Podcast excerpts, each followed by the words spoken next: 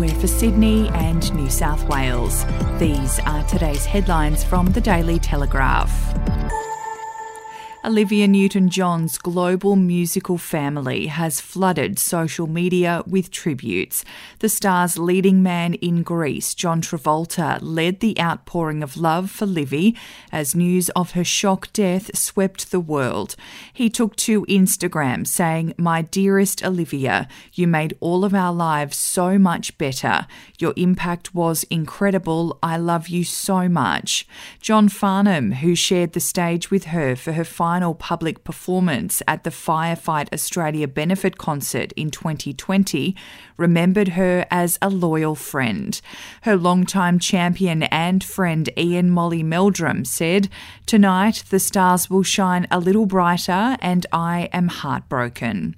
If you would like to read more on that story today, you can take out a subscription to the Daily Telegraph at dailytelegraph.com.au or download the app at your app store.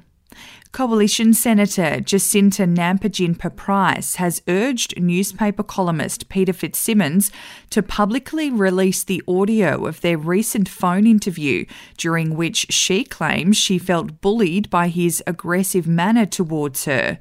The Northern Territory Senator, a Warlpiri woman, said that during the interview last Thursday, FitzSimons accused her of giving racists a voice because of her stated concerns about the proposed voice to Parliament and her ongoing support for Australia Day being marked on January 26, positions which the columnist does not agree with.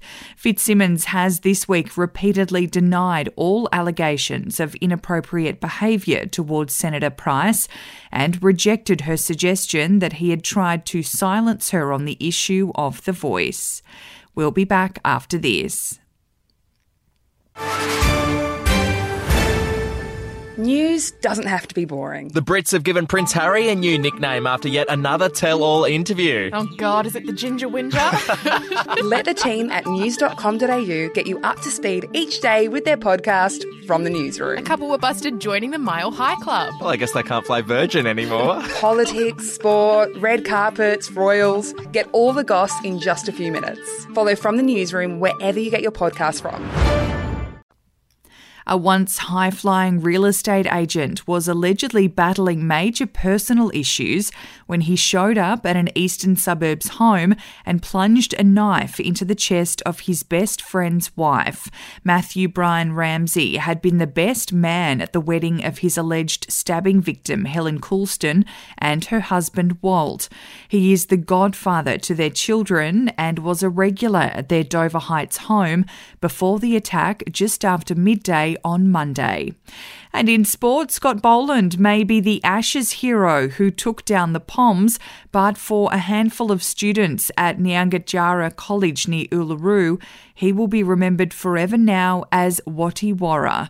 On Tuesday, the tall man spent hours in the red dirt teaching them to play cricket.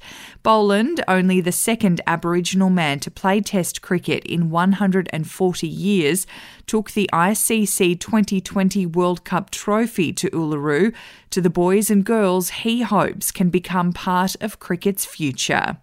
Those are your headlines from the Daily Telegraph. For updates and breaking news throughout the day, take out a subscription at dailytelegraph.com.au. We'll have another update for you tomorrow.